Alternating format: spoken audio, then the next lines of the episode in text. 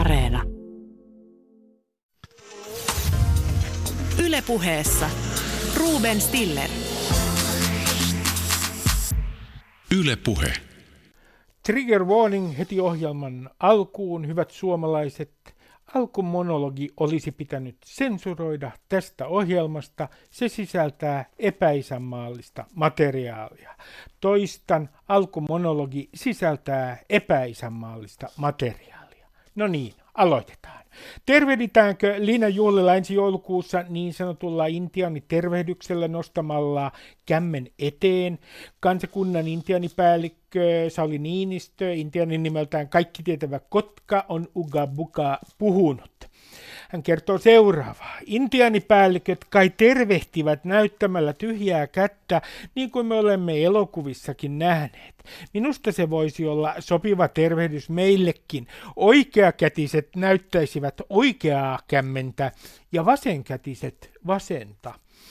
Ja sen voisi tehdä vähän kauempaakin, presidentti siis meille kertoo.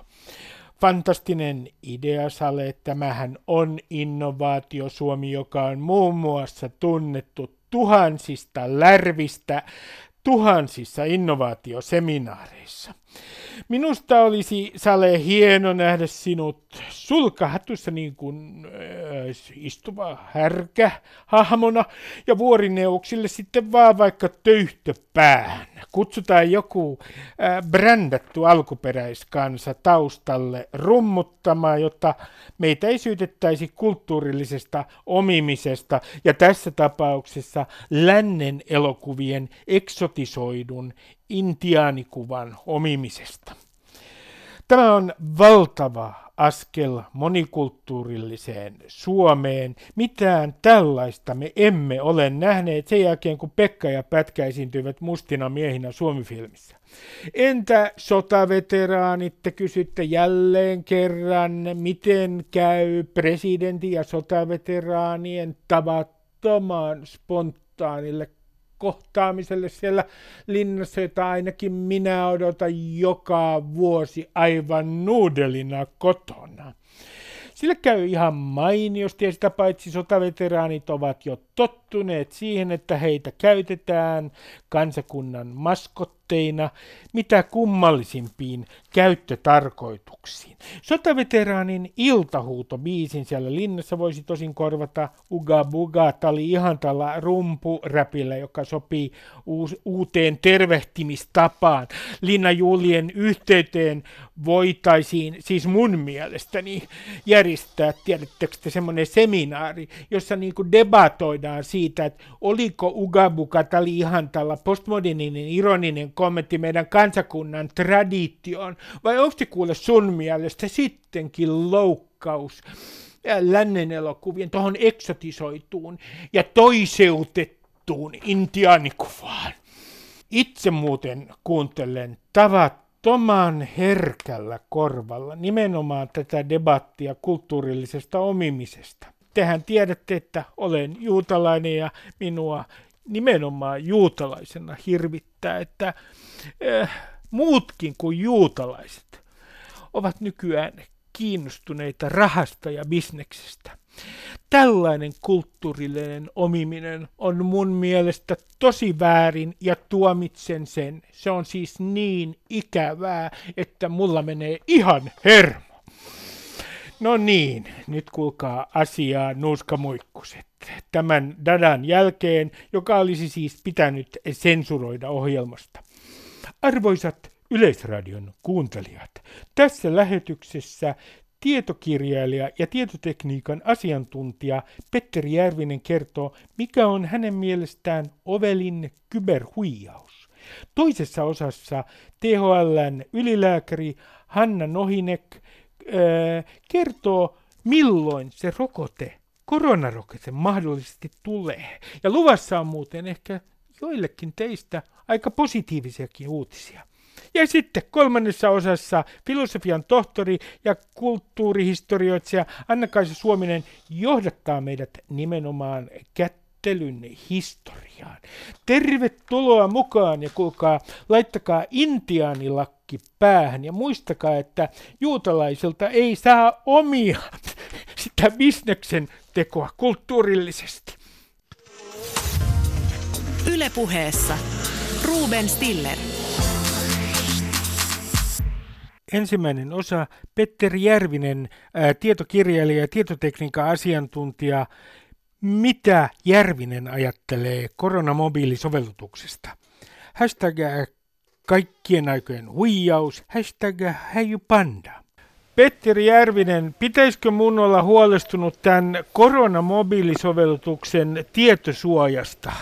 No ei tarvitse olla, että se tieto, mikä meillä nyt on siitä, sehän kuvailee aika hyvin tämän tietosuojatekniikan ja sen perusteella se on erittäin turvallista käyttää. Ihmiset on aika huolissaan tietosuoja-asioista, on ollut kaikenlaisia uutisia ja ne pelkää nyt sitten ehkä vähän turhankin paljon, jos me annetaan tiedot sosiaaliseen mediaan, K-kauppiaalle ja moneen muuhunkin paikkaan, niin tätä koronasovellusta kannattaa pelätä kyllä kaikkein vähiten. Niin, tätä kehitetään Suomessa ja monissa muissa maissa, kehitetään omaa mobiilisovellutusta, mutta yhtä mä en taju, Petteri, tässä, että eikö tämä saata aiheuttaa ihan kerta kaikkiaan paranoiaa, koska jos mä näen, että jossain mun lähettyvillä on henkilöitä, joilla on mahdollisesti korona, niin mähän saatan käyttäytyä ensinnäkin hyvin paranoidisti ja sitä paitsi nämä tiedothan riippuu ihan siitä, kuinka paljon ihmisiä on testattu, kuinka tarkkoja nämä tiedot on. Joo, no siinä tietysti tämän sovelluksen akilleen kantapää onkin juuri se, että millä saada riittävän moni ihminen asentamaan tämän, etenkään nyt kun siitä on peloteltu vähän aiheettomastikin sen tietosuojasta. Se tekniikkahan on kuitenkin semmoinen, että siinä ei ihminen itse ei näe, että ketkä toiset on saaneet sen positiivisen diagnoosin. Se tieto menee tämän seurantaverkon kautta suoraan niille ihmisille, mutta siitä ei näe toinen toistensa henkilöllisyyksiä. No vaikka ei näe henkilöllisyyksiä, niin eikö te saata antaa ihan väärän turvallisuuden tunteen, jos todellakin tämä testaustaso ei ole tarpeeksi suuri. Niin, että mä tunnen itseni paljon turvallisemmaksi kuin mä itse asiassa olen, katsoessani kenties mobiilisovellutuksen tietoja. No joo, sehän riippuu sitten pitkälti siitä, kuinka moni ihminen saadaan tämä sovellus asentamaan, ja jotta siitä olisi edes teoriassa olisi hyötyä, niin se kattavuus pitäisi olla selvästi yli puolet, ja se on aika kova tavoite saada yli puolet suomalaisista asentamaan yksi sovellus, vaikka hyväkin sovellus, omaan puhelimeensa. Lisäksi siinä on monia muitakin heikkouksia, koska vaikka olisi 15 minuuttia tai 5 minuuttia tai puoli tuntia jonkun lähellä, niin eihän se nyt vielä kerro yhtään mitään. Ei se takaa, että on saanut tartunnan, vaikka sillä henkilöllä itsellä olisikin virus ollut. Eli jos se mittaustekniikka itsessään on aika epäluotettava, eikä tähän pidä sen takia liikaa odotuksia laittaakaan. Tämä on vain yksi apuväline monien muiden joukossa. No kuinka läheltä se ottaa näitä tietoja? Siis, miten se oikein varoittaa? No nythän meillä ei ole sitä sovellusta vielä. Ei vielä, mutta jos ajatellaan esimerkiksi Singaporen sovellutusta ja sovellutuksia, joita on käytetty Etelä-Koreassa. No ei ajatella niitä ollenkaan, koska niissähän ei ole tietosuojaa. Niissä käytetään ihmisten puhelinnumeroita ja tiedot menee suoraan valtion viranomaisille ja se toimii Aasiassa, mutta Euroopassa sellaista järjestelmää ei varmaan kukaan ottaisi käyttöön. Tämä eurooppalainen järjestelmä perustuu anonyymiin käyttäjädataan ja tieto mahdollisista tartunnoista ja epäilyistä kulkee vaan sen verkoston kautta suoraan puhelimeen. Ei nähdä kenen varoitus on mennyt, eikä nähdä keneltä se varoitus, joka me saadaan, tulee. Se on ainoastaan tarkoitus houkutella ihmisiä menemään testauttamaan sitten itse itsensä, koska on mahdollista, että on tietyn ajanjakson sisällä ollut vaikkapa nyt se 15 minuuttia jonkun tartunnan saaneen henkilön läheisyydessä. Mutta eihän se vielä takaa, se ei anna varmuutta siitä, että itsellä olisi tartunta, eikä myöskään siitä, etteikö itsellä olisi. Petteri Järvinen, tietokirjailija ja tietotekniikan asiantuntija. Mä nyt yritän tehdä sinuun vaikutuksen. Mä pyydän sinua kuuntelemaan tarkkaan. Näyttöohjaimen shader-kellotaajuuksia on manipuloitu tässä vähän aikaa sitten niin, että AMD Radeon Pro VX 3100 näytön ohjaimen GPU-piiri muuttui radiolähettimeksi. Tekikö vaikutuksen? Teki, kyllä, joo. I'm very impressed. Mistä sä oikein lunttasit ja mitä sun mielestä tarkoittaa? Mä lunttasin sen netistä juuri tätä varten ja sen takia mä kysynkin sulta, että nyt korona-aikana, niin onko nämä, jos ajattelee ihan tällaista maalikkoa kuin minä, niin onko suurin uhka nyt tällä hetkellä nämä sähköpostit, joissa on linkki ja jotka kenties tulee jonkun viranomaisen vielä nimellä ja sitten mä klikkaan tätä linkkiä, josta tulee mun koneeseen haittaohjelma? No tällaisia on jonkin verran. Mun mielestä Suomessa ei juurikaan ole ollut. Ne on tuolla, missä on suuremmat markkinat, niin kuin Yhdysvalloissa. Ja WHO-nimissä on lähetetty jotain tällaisia. Mutta ei tietääkseni suomalaisten viranomaisten nimissä. Meillä tulee erilaisia muita huijauksia, esimerkiksi veronpalautuksiin liittyen tai postipaketin noutoilmoituksia, ja ne saattaa sitten ladata haittaohjelman. Se, mitä tässä koronavirustapauksessa on nähty uutena, niin se on sitten tämmöiset erilaiset roskapostikampanjat, joissa myydään jotain testikittejä, testaa itse kotona, oletko saanut infektion tai osta kasvonaamareita tai jotain muuta huuhaata. Ja siinä lähinnä on kyse ihan tämmöistä roskapostista ja siis kaupittelusta. Mutta sitten on erilaisia tällaisia yleisiä varoituksia ja yleisiä huijauksia, joilla pyritään haittaohjelmia ihmisten koneille ujuttamaan. Esimerkiksi väärennetyt versiot näistä nyt suosituista videoneuvotteluohjelmista, eli siinä kyllä kannattaa olla tarkkana. Tämä on mielenkiintoista, koska mä oon käyttänyt näitä videoneuvotteluohjelmia. Onko mä, Petteri, nyt oikeassa, että esimerkiksi tämä Zoom-ohjelma, sen kohdalla on puhuttu tietoturvaongelmista. Ja onko nämä muut nyt jotenkin niin turvallisia? Ei mulla kyllä mitään salaisuuksia, koska kukaan ei jaksa edes salakuunnella mua, mutta mua vaan kiinnostaa. Niin sua kuulee radiossa niin paljon, että salakuuntelija ei ole kiinnostunut. No sanotaan niin, että vuosi sitten vielä Zoom oli todellinen tietoturvaongelma, koska se on yritys, jolla on oikeastaan vain tämä yksi tuote ja he haluaa maksimoida tuottonsa, mutta siinä ohjelmassa se on Kiinassa alihankintana koodattu ja siinä on luvattoman paljon tietoturva-aukkoja.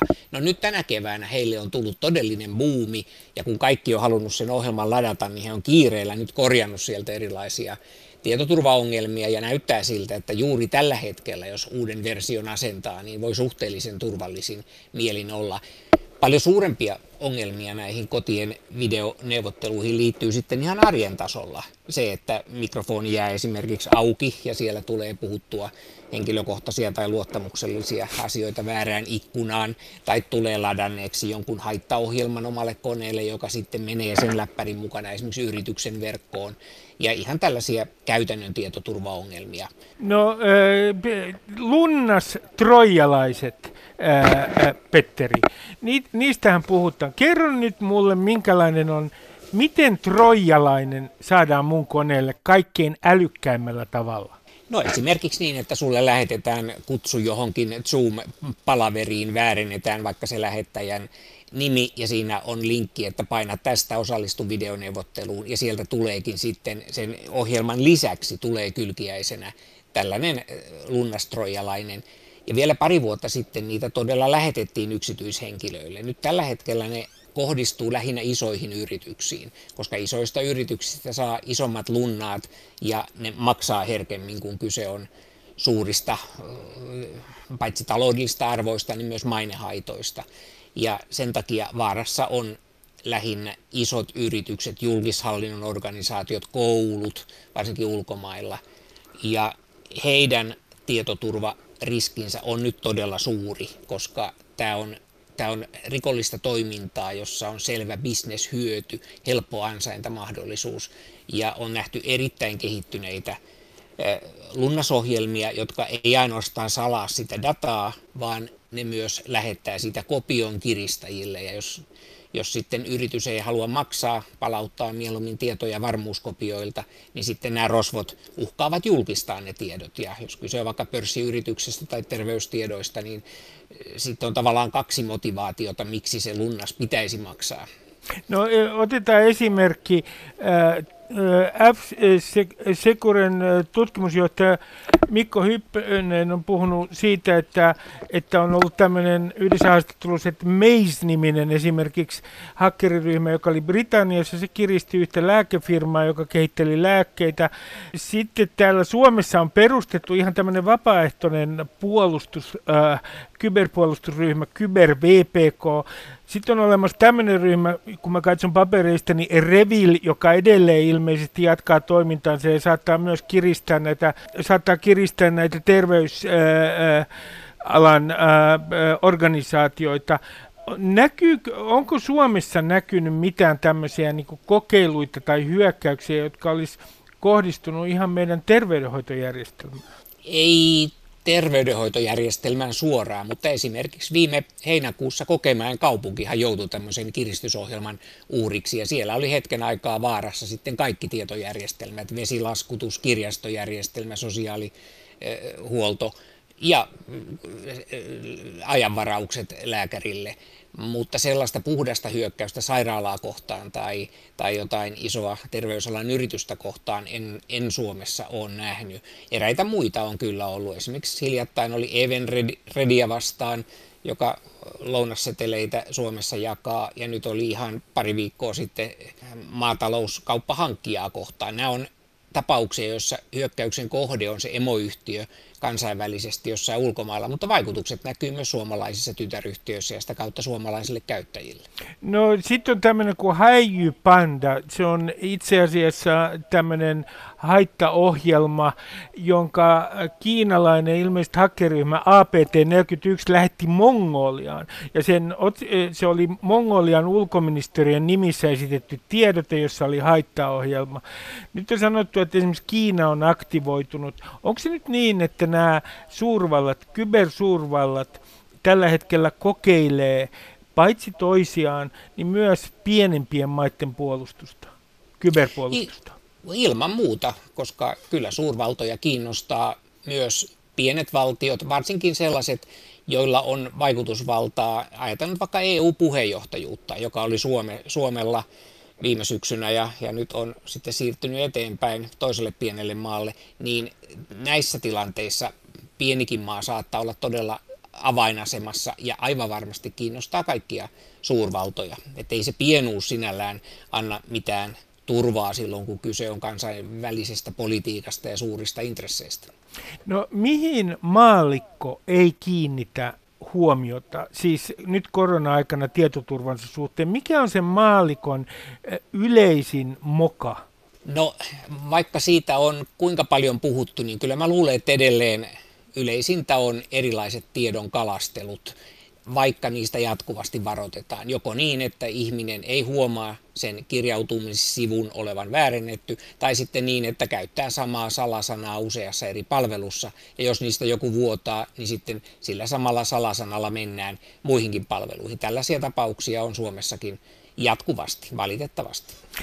Tarkoitatko se tämmöisiä exploit-hyökkäyksiä, missä esimerkiksi jos on sanottu, että Microsoftin Office 365, mikä sen nimi on, niin on erityisen otollinen tällaisille hyökkäyksille, ja jos onko mä ymmärtänyt oikein, sinne tulee niin kuin käsky kirjautua ja sitten blokataan itse asiassa nämä kaikki tiedot? No se voidaan tehdä usealla tavalla, mutta yleensä uhrille lähetetään linkki, joka houkuttaa hänet jollain tekosyyllä kirjautumaan tähän Office 365 sen takia, että se on niin yleinen, se on melkein joka organisaatiossa jollain tavalla käytössä. Siinähän ei ole kyse varsinaisesta exploitista, eli ei ole mitään haavoittuvuutta. Se haavoittuvuus on korkeintaan käyttäjän korvien välissä, eli saadaan ihminen uskomaan ja kirjautumaan ja antamaan salasana väärään paikkaan. Ja sitten kun päästään siihen Office 365, niin sitten rosvolle on auki taivaan portit. Siellä voidaan seurata sähköpostiliikennettä, voidaan seurata yrityksen toimintaa ja sitten iskeä siihen väliin sopivana ajankohtana lähettämällä esimerkiksi valelaskuja tai tämmöisiä toimitusjohtajahuijauksia tai monia muita ikävyyksiä. Mutta kaiken avaimena on silloin se kalasteluviesti, jolla uhria hämätään luovuttamaan pääsy tällaisella kalastelusivustolla väärin käsiin. Petteri Järvinen, tietokirjailija ja tietotekniikan asiantuntija. Mikä on kaikkein ovelin, pirullisin temppu, joka sulle tulee mieleen, hakkereiden temppu, joka on sinusta ollut niin nerokas, että olet ollut aivan äimän käkenä? No kyllä niin kuin tuoreista tapauksista, NSA-historiastahan löytyy kaikenlaisia, mutta ne on vähän vanhempia, mutta näistä tuoreista tapauksista, niin kyllä mun mielestä pari vuotta sitten kävi ilmi, että 3 israelilaista kaveria olivat rakentaneet kopion Ranskan ulkoministerin työhuoneesta ja hankkineet vielä jonkinlaisen naamion kasvoilleen, ja he esiintyivät videopuheluissa Ranskan ulkoministerinä, soittivat isoille ranskalaisille firmoille, kertoivat, että Ranskan kansalaisia on panttivankeja ja tarvittaisiin lunnasrahoja, mutta tätä ei voida julkistaa, koska kansa ei hyväksyisi tällaista. He keräsivät yli 8 miljoonaa euroa esittämällä olevansa Ranskan ulkoministeri. Minusta se oli aika huikeeta. Toi on loistava. Kerta kaikkiaan tuosta pitää antaa jo pisteet.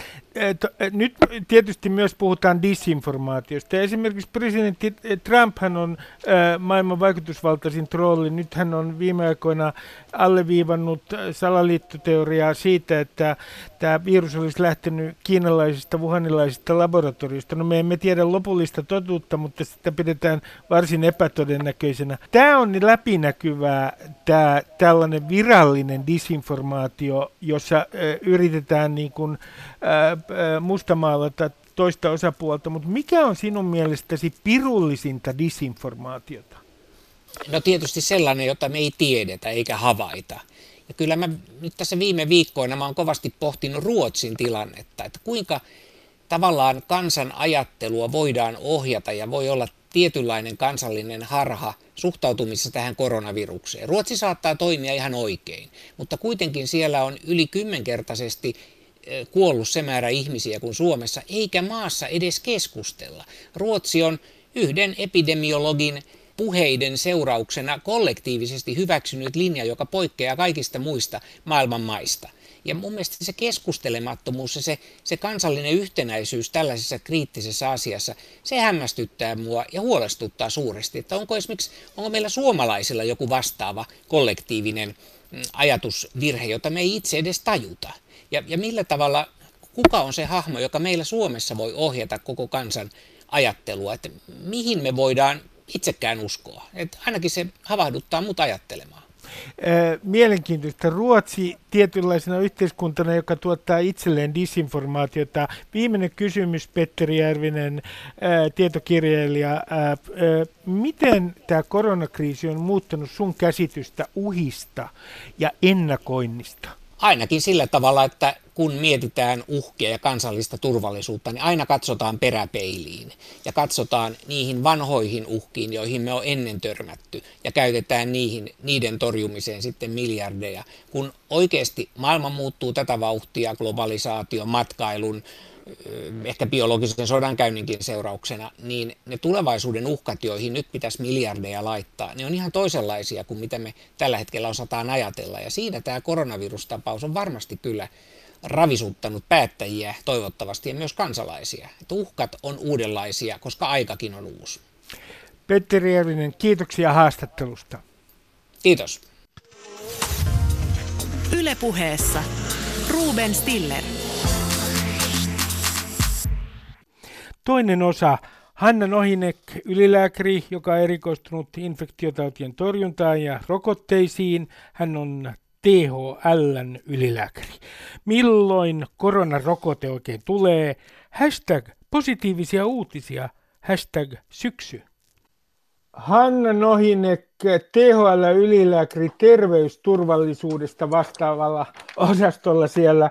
Mä kysyn sulta heti aluksi tämän koronarokotteen aikajänteestä. Sä oot sanonut Juodekim-lehdessä, että vuonna 2020 loppupuolella tai 2021 alussa meillä on rokote. Pitääkö vielä paikkaansa?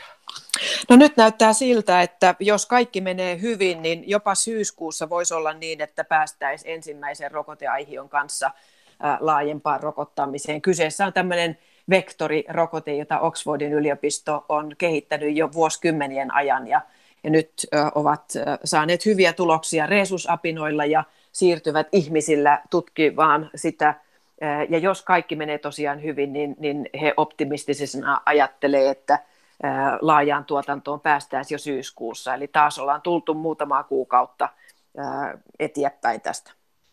No mitä tarkoittaa vektorirokote?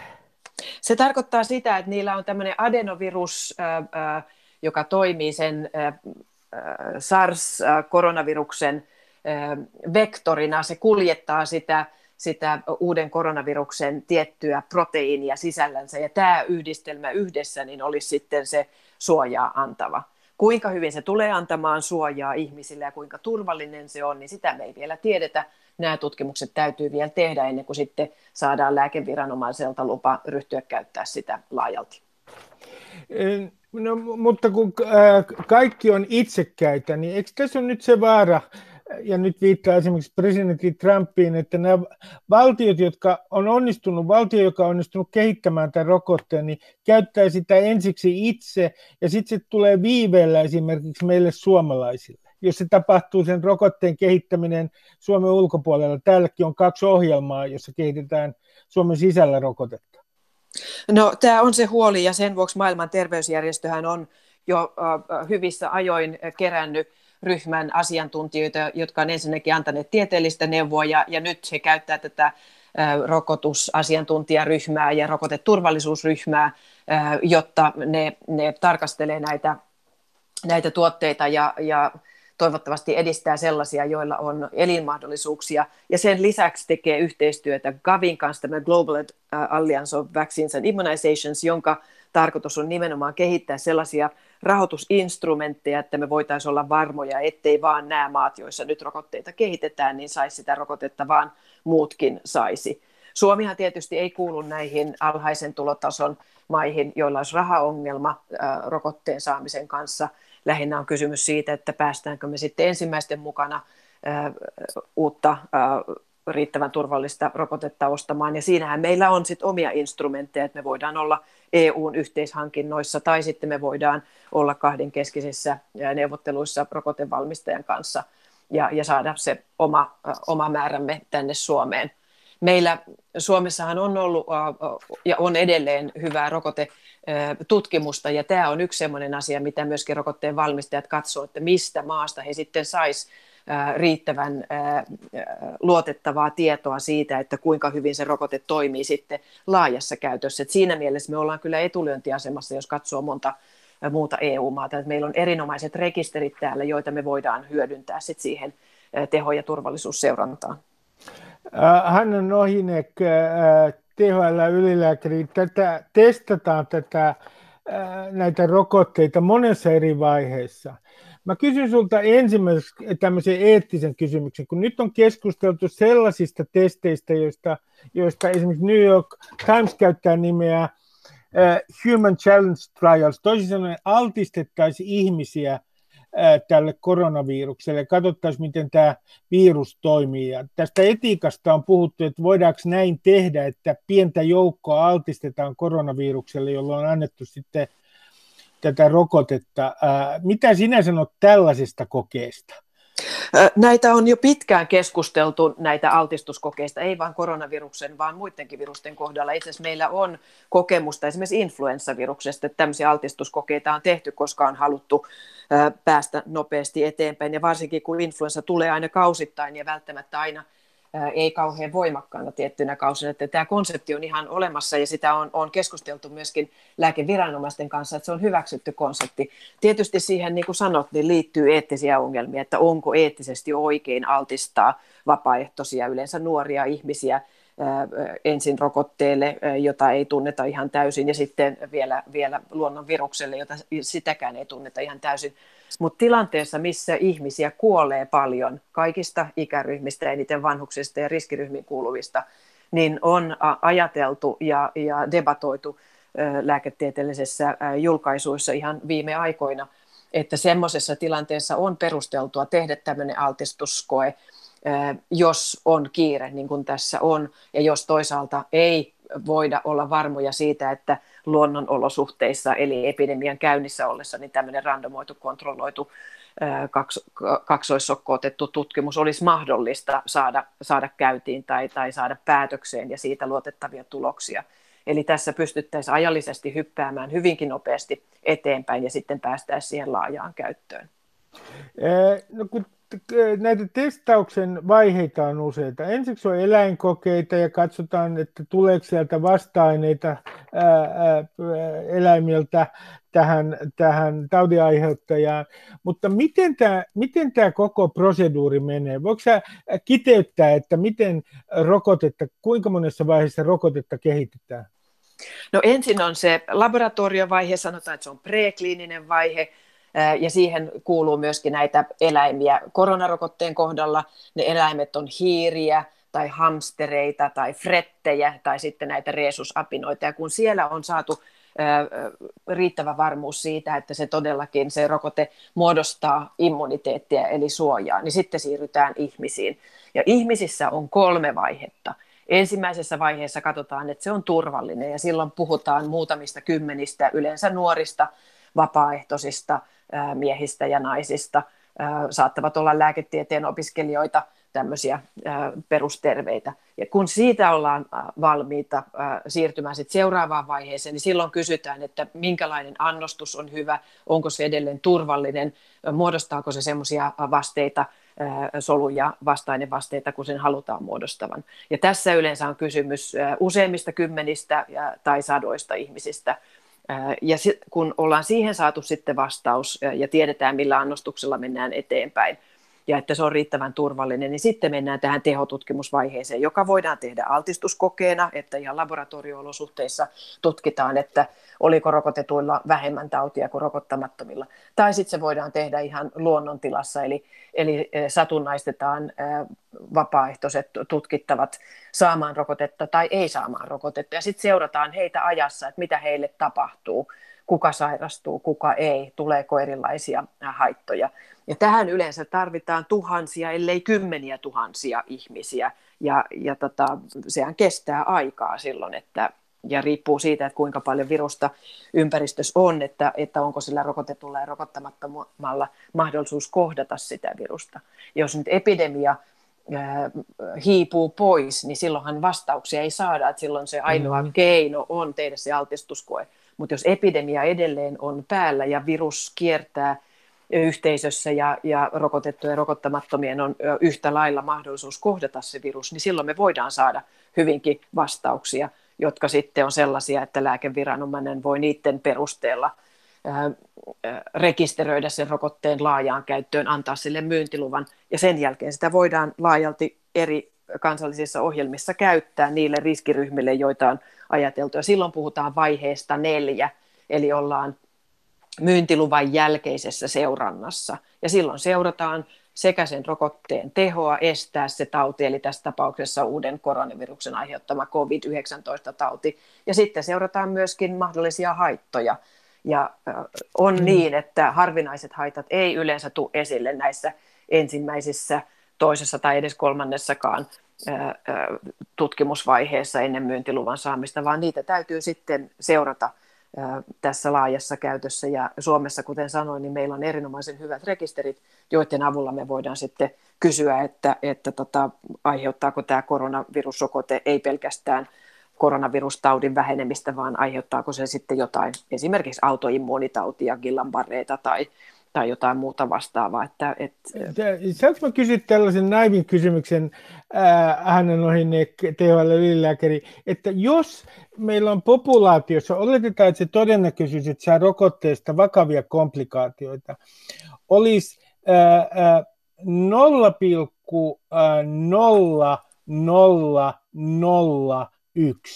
Toisin sanoen 1 promille voisi saada komplikaatioita, jotka voivat joissain tapauksissa olla myös vakavia, niin pääseekö tämmöinen rokote koskaan markkinoille? Kuinka turvallinen sen pitää olla? Aina on kysymys hyödyn ja haitan välisestä suhteesta. Että näin harvinainen haitta, mitä tässä sanot, joka tulee lähelle sitä, mitä narkolepsian ilmaantuvuus 1/100 000 Suomen väestössä on, niin ensinnäkin tämmöiseen haitan havaitsemiseen menee hyvin paljon, pitää rokottaa, että se haitta tulee havaituksi. Ja sitten voidaan sanoa, että jos niin kun riski sairastua siihen koronatautiin on 10% esimerkiksi väestöstä sairastuu siihen ja osa heistä kuolee, sanotaan 1% kuolee, niin silloin voidaan katsoa, että tämmöinen hyvin harvinainen haitta, se on surullista, jos se tapahtuu omalle kohdalle, mutta väestötasolla niin se on niin pieni haitta, että ajatellaan, että nämä hyödyt on sellaisia, että rokote kuitenkin kannattaa rekisteröidä ja sitä kannattaa käyttää. Mutta nämä ei ole yksiselitteisiä, että eri lääkeviranomaiset tulkitsevat asioita eri tavalla. Ja esimerkiksi jos ottaa sen Pandemrix-rokotteen ja narkolepsian. Tarkoitat niin, sika-influenssarokotetta. Sika-influenssarokotetta, joo. Niin siinähän Euroopan lääkeviranomaisten tulkinta kaikkien näiden suomalaisten, ruotsalaisten, norjalaisten haittojenkin jälkeen oli se, että jos meille tulisi vakava pandemia, niin silloin tätä rokotetta olisi syytä edelleen käyttää, mutta mieluummin niin, että sitä käytettäisiin vain yli 20-vuotiaissa eikä alle 20-vuotiaissa. Että nämä on suhteellisia suhteessa siihen riskiin, mitä halutaan torjua. No, Hanna Nohynek, kun sä oot itse sairastanut tämän taudin ja olet kertonut julkisuudessa siitä, niin mikä, jos sä luettelisit kiteytetysti ne kysymykset, mitkä sinua, joka on vielä kokenut tämän taudin, eikä minään lievänä, niin ovat sinun mielestäsi suuria avoimia kysymyksiä, niin mitä ne avoimet kysymykset on?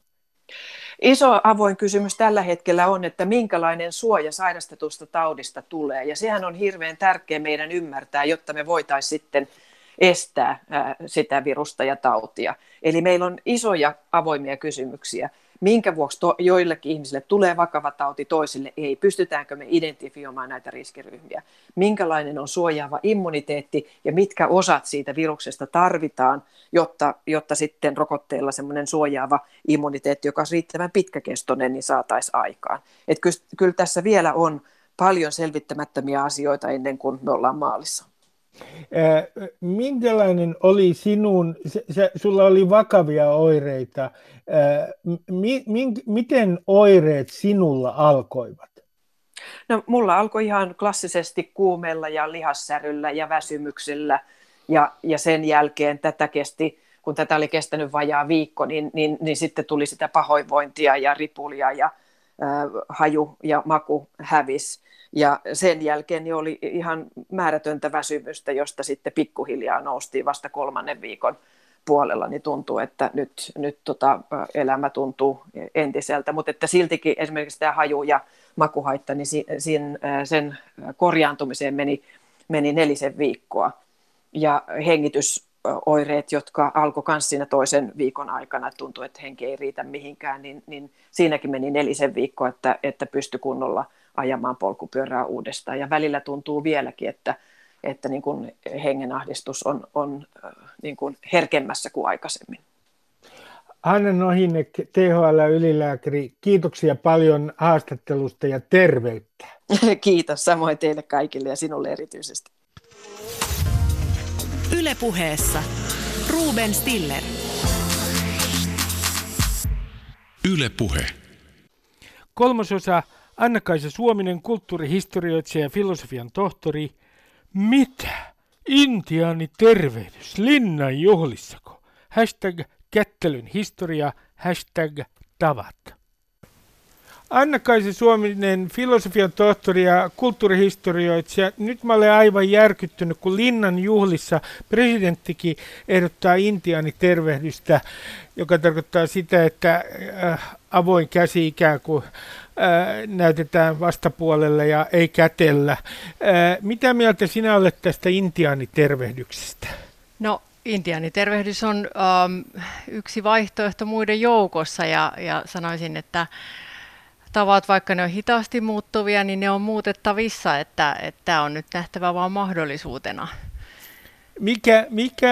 Mitä muita vaihtoehtoja sinun mielessäsi on? No, periaatteessahan meillä on paljonkin vaihtoehtoja tervehdyseleissä noin ylipäätään, mutta jos me pitäydytään tässä, että mikä nyt on niin kuin hygieeninen, niin se tietysti karsii joitakin pois.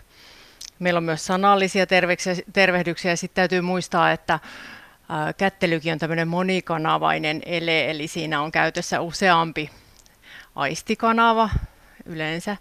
On näköaistia ja sitten nämä sanalliset tervehdykset samanaikaisesti, niin jos me halutaan jättää se fyysinen kosketus pois ja katsotaan vaikka näitä etätervehdyksiä, joissa ei ole sitä fyysistä kosketusta, niin täytyy ehkä miettiä sitten sen korvaavan eleen tulee olla jollakin tapaa samanlainen tai samanlaisia ominaisuuksia sisältävä kuin kättely, eli tämmöinen tasa-arvoinen ja melko neutraalikin, että se sopii tavallaan monen tilanteeseen, että ehkä tämmöiset niin kuin syvään kumartamiset ja maahan heittäytymiset ei sovi siihen, mutta... Mä otan sinulle yhden esimerkin, niin. Anna-Kaisa. Tervehdys, jota jossain on kutsuttu aasialaiseksi tervehdyksiksi, mutta tervehdys, jolla tervehdytään esimerkiksi Thaimaassa. Toisin sanoen, kädet ovat yhdessä, kämmenet yhdessä edessä ja sitten on tämmöinen pieni kumarrus.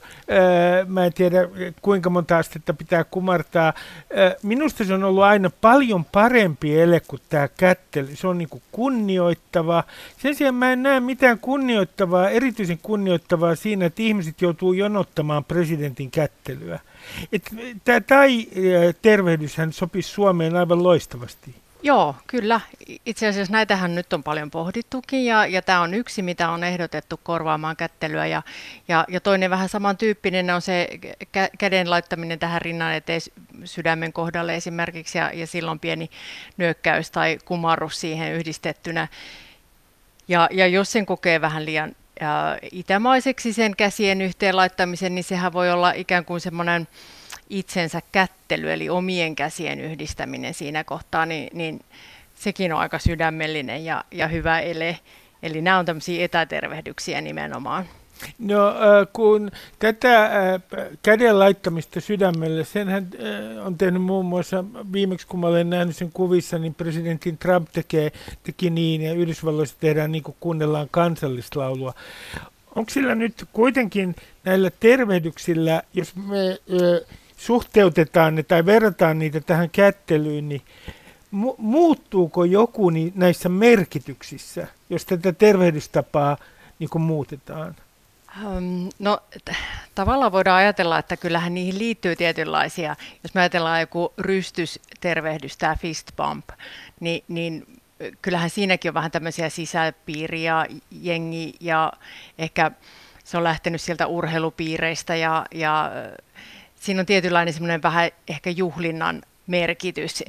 Jos ajattelee, että eihän se samalla tavalla sovi johonkin esimerkiksi surunvalittelutilanteeseen, niin kuin kättely perinteisesti on toiminut siinäkin, niin onhan niillä tietynlaisia merkityksiä.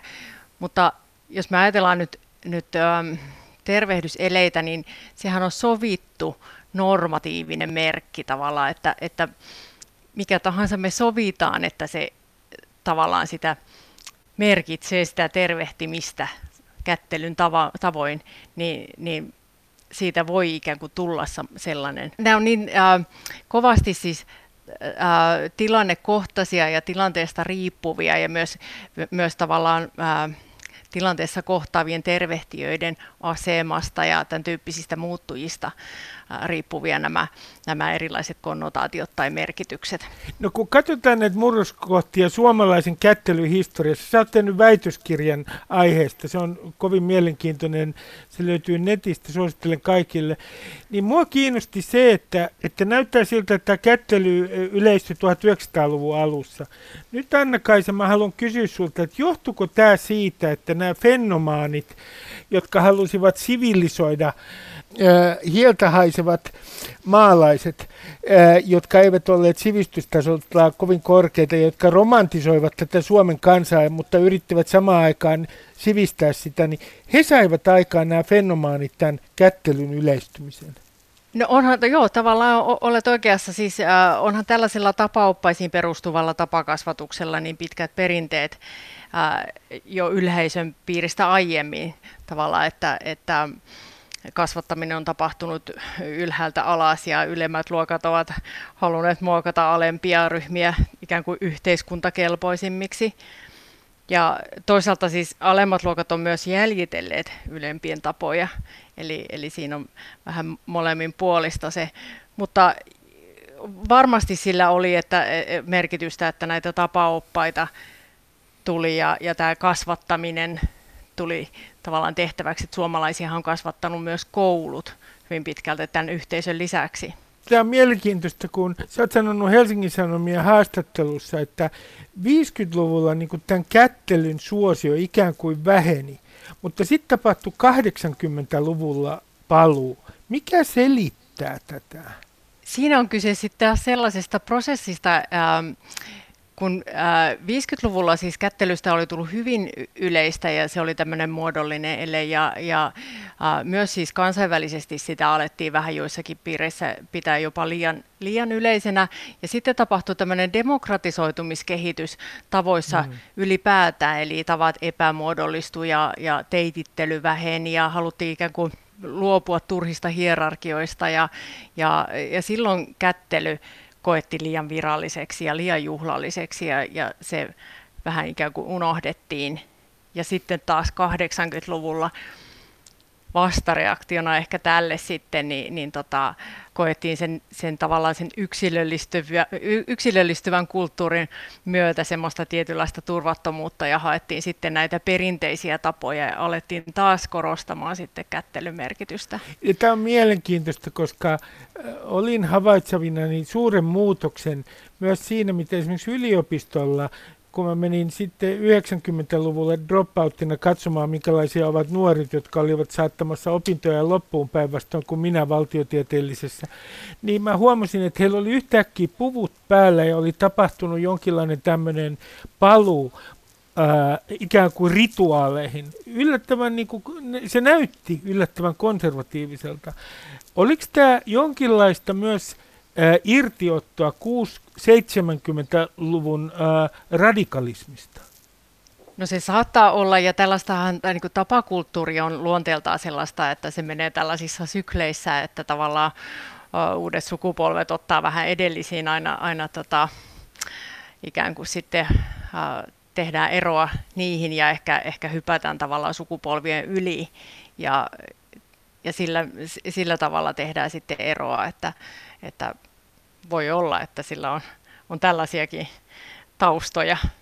No, otetaan yksi tämmöinen varsin nuori tapa Suomessa. Suomihan on noin porvarilliselta kulttuuriltaan. Tämähän on nousukkaiden luvattu maa. Ja kun Suomesta tuli EU-jäsen, niin eikös mitä? Eurooppalaisuus tuli tietenkin muotiin porvariston keskuudessa. Jotkut sanoivat, että suomalaisten eurooppalaisuus oli enemmänkin neurooppalaisuutta, että matkittiin tiettyjä tapoja ja poskisuudelmat oli niistä yksi. Kuinka lyhyt historia on tämmöisillä poskisuudelmilla Suomessa? Koska mä en muista, että 60-luvulla nyt olisi annettu esimerkiksi mun lapsuudessa tai nuoruudessakaan 70-luvulla niin kauheasti poskisuudelmia. No joo, tähän en ole niin tarkasti perehtynyt, mutta voisi sanoa, että tämmöinen niin kuin tunteilu tai eleiden tasolla ja tervehdyseleiden tasolla, niin se on enemmän ollut tällaista naisten väliseen tervehtimiseen liittyvää, että siellä on niin kuin halailtu ja kapsahdettu kaulaan ja ehkä sitten joitakin tämmöisiä ystävällisessä mielessä vaihdettu suudelmiakin, mutta ehkä tämä poskisuudelmat, niin kuin nyt mainitsit tämän eurooppalaisuuden tulemisen, niin se oli ehkä semmoinen kokeiluvaihe, joka ehkä ei ihan luontevasti suomalaisilta sitten ainakaan kaikilta ihan taipunut. Suomalaiset eivät ehkä taipuneet siihen, että olen kuullut jopa kuvauksia siitä, että kaksi suomalaista kun poskisuutelee, niin se on vähän niin kuin koivuhalkoja yhteen hakkaisiin. Nimenomaan. Sitten on, sun väitöskirjassa myös kiinnitetään huomiota Suomen sisäisiin kulttuurillisiin eroihin lännen ja idän välillä. Sano Anna-Kaisa mulle, että onko tämä liian suuri yleistys, onko tässä mitään perää, että varsinaissuomalaiset ja hämäläiset, mä olen muuten itse kotoisin Varsinais-Suomen ja Hämeen rajaseudulta, niin on kaikissa tervehtimisissä ja tavoissaan varsin jäyhiä ja hyvänä on jonkinlainen vähäeleisyys.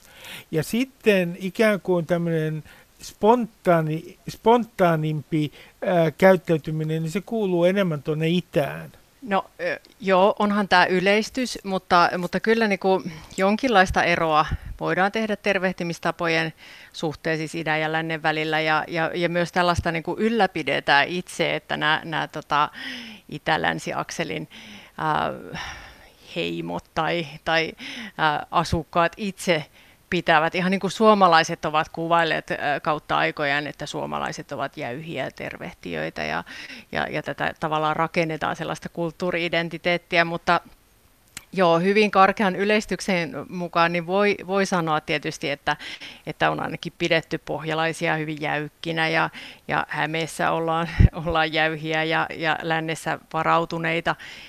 Ja sitten taas karjalaiset kapsahtavat kaulaan ja idässä on muutenkin välittömämpää tämä tervehtimiskulttuuri, että kyllä nämä jossain määrin siis tällaista on havaittavissa, että tästä kättelyssä, niin siinä on myös yksi puoli, se kuvaa jollain tavalla persoonallisuutta.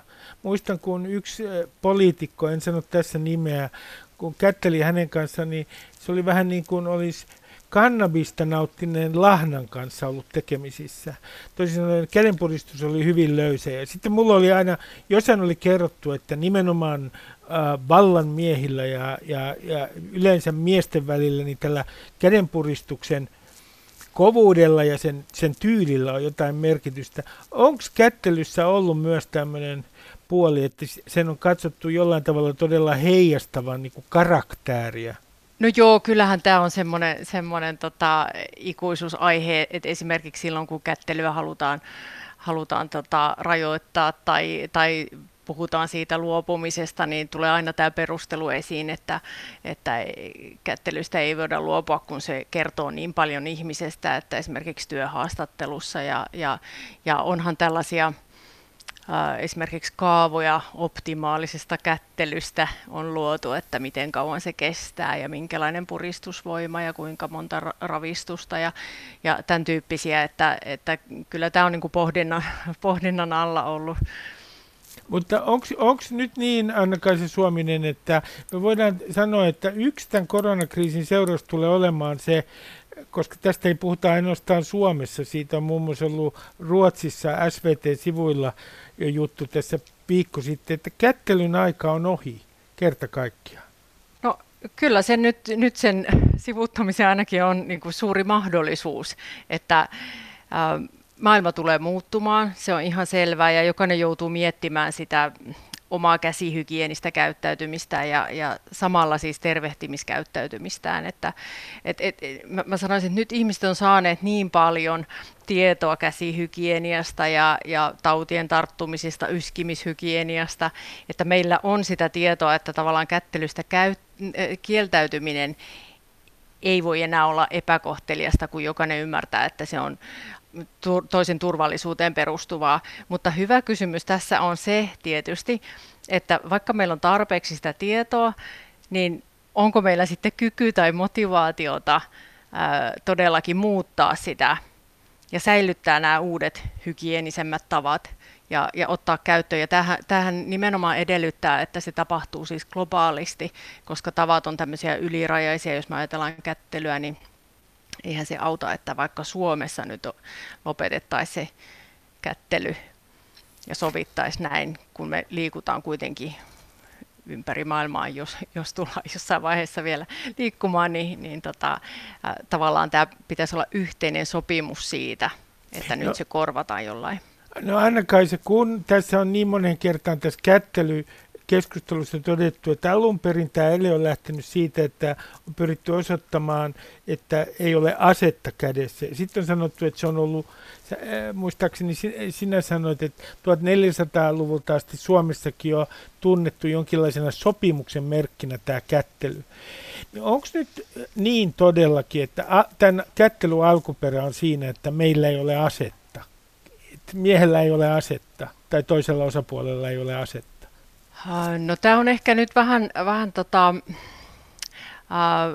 voimakkaasti sinänsä sanottu, koska me ei tavallaan voida tietää sitä kättelyn alkuperäistä alkupistettä, että mistä se kättely on saanut alkunsa. Me tiedetään jotakin ja historialliselta ajalta meillä on antiikista esimerkiksi kuvallisia lähteitä siitä, että on kätelty, mutta toisaalta me tiedetään, että meillä on myös analogioita eläinten tervehtimiskäyttäytymiseen. Siellä tartutaan, kädelliset tarttuvat käsiin ja tämän tyyppistä. Niin, kyllä. Niin, tämä merkitys aina tietysti kättelyyn liitetään, että okei, se on osoitus siitä, että ei ole kädessä asetta, mutta mä näkisin sen enemmän ehkä tämmöisenä symbolisena tavallaan semmoisena turvallisuuteen liittyvänä siinä mielessä, että me ikään kuin tunnustellaan sitä toista yksilöä, ja näinhän tapahtuu eläinmaailmassakin, että tämä tervehtimisen pohjimmainen merkitys siellä tämmöisenä sosiobiologisena käyttäytymismallina on aggressioiden poistaminen, eli varmistetaan turvallisuus ikään kuin, että otetaan vähän selvää, että mikä tämä toinen yksilö on ja voiko sitä turvallisesti lähestyä.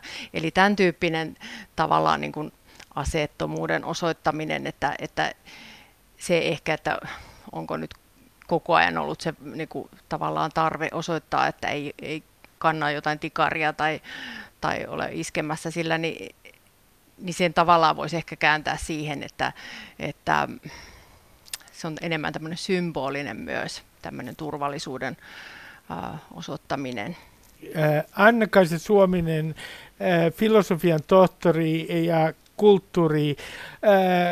kulttuurihistorioitsija, kiitos oikein paljon haastattelusta. Kiitos paljon. Yle Puheessa Ruben Stiller. Yle Puhe. No niin, nuuskamuikkuset, kiitoksia seurasta, tack för sällskapet, mutta tähän loppuun kuulkaa pieni vinkki kesäksi. Menkää Haminaan katsomaan Pohjois-Euroopan korkeinta lipputankoa, jossa liehuu koripallokentän kokoinen Suomen lippu. Se on muuten tämä koko idea, se on Kimmo Kiljusen idea. Se on aivan fantastinen innovaatio Suomen idea. Kun te nimittäin vanhenette, kun te tulette minun ikääni ja kun elämän syksy häämöttää ja eksistentiaalinen kauhu jäytää mieltä rotan lailla, te saatatte kysyä, miksi en koskaan lähtenyt Haminaan katsomaan Kimmo Kiljusen ideoimaa lipputankoa, joka on sentään Pohjois-Euroopan pisin. Olisin voinut valita toisin, mutta valitsin tien, joka ei koskaan johtanut vauelämykseen Haminassa. Halusin pysyä mukavuusalueellani ja nyt, kuulkaa, elämätön elämä huutaa sieltä mielen kellareista. Miksi muut ovat aina uskaltaneet lähteä Haminaan katsomaan lipputankoa, mutta minä en? Hyvät suomalaiset nuuskamuikkuset, aion lähteä vaimoni kanssa tänä kesänä Haminaan katsomaan sitä Kimmo Kiljusen ideoimaa lipputankoa ja tulen kokemaan valtavan syvän spirituaalisen elämyksen. Tulkaa mukaan, voikaa hyvin, moi moi! Yle Puheessa Ruben Stiller.